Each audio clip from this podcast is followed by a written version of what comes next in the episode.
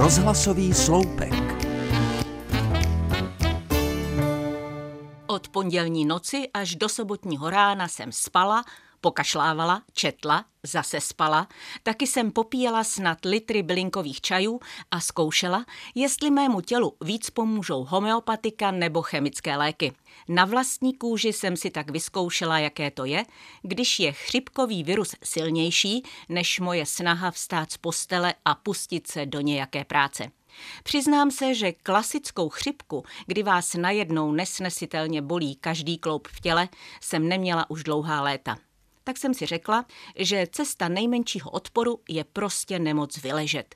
Pravda, moc přemáhání mi to nedalo, protože už jen zvednutí se z postele byl úkol doslova nadlidský.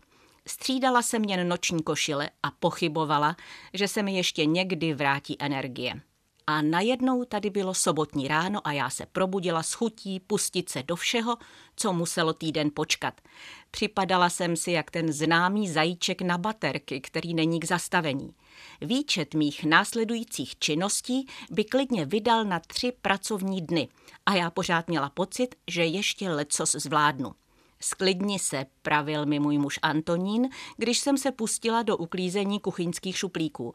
Podotýkám, že právě tuto aktivitu jsem odkládala už minimálně rok. Mého drahého jsem uklidnila tvrzením, že chřipku přece zase pár pátků určitě nedostanu a dala jsem se do toho.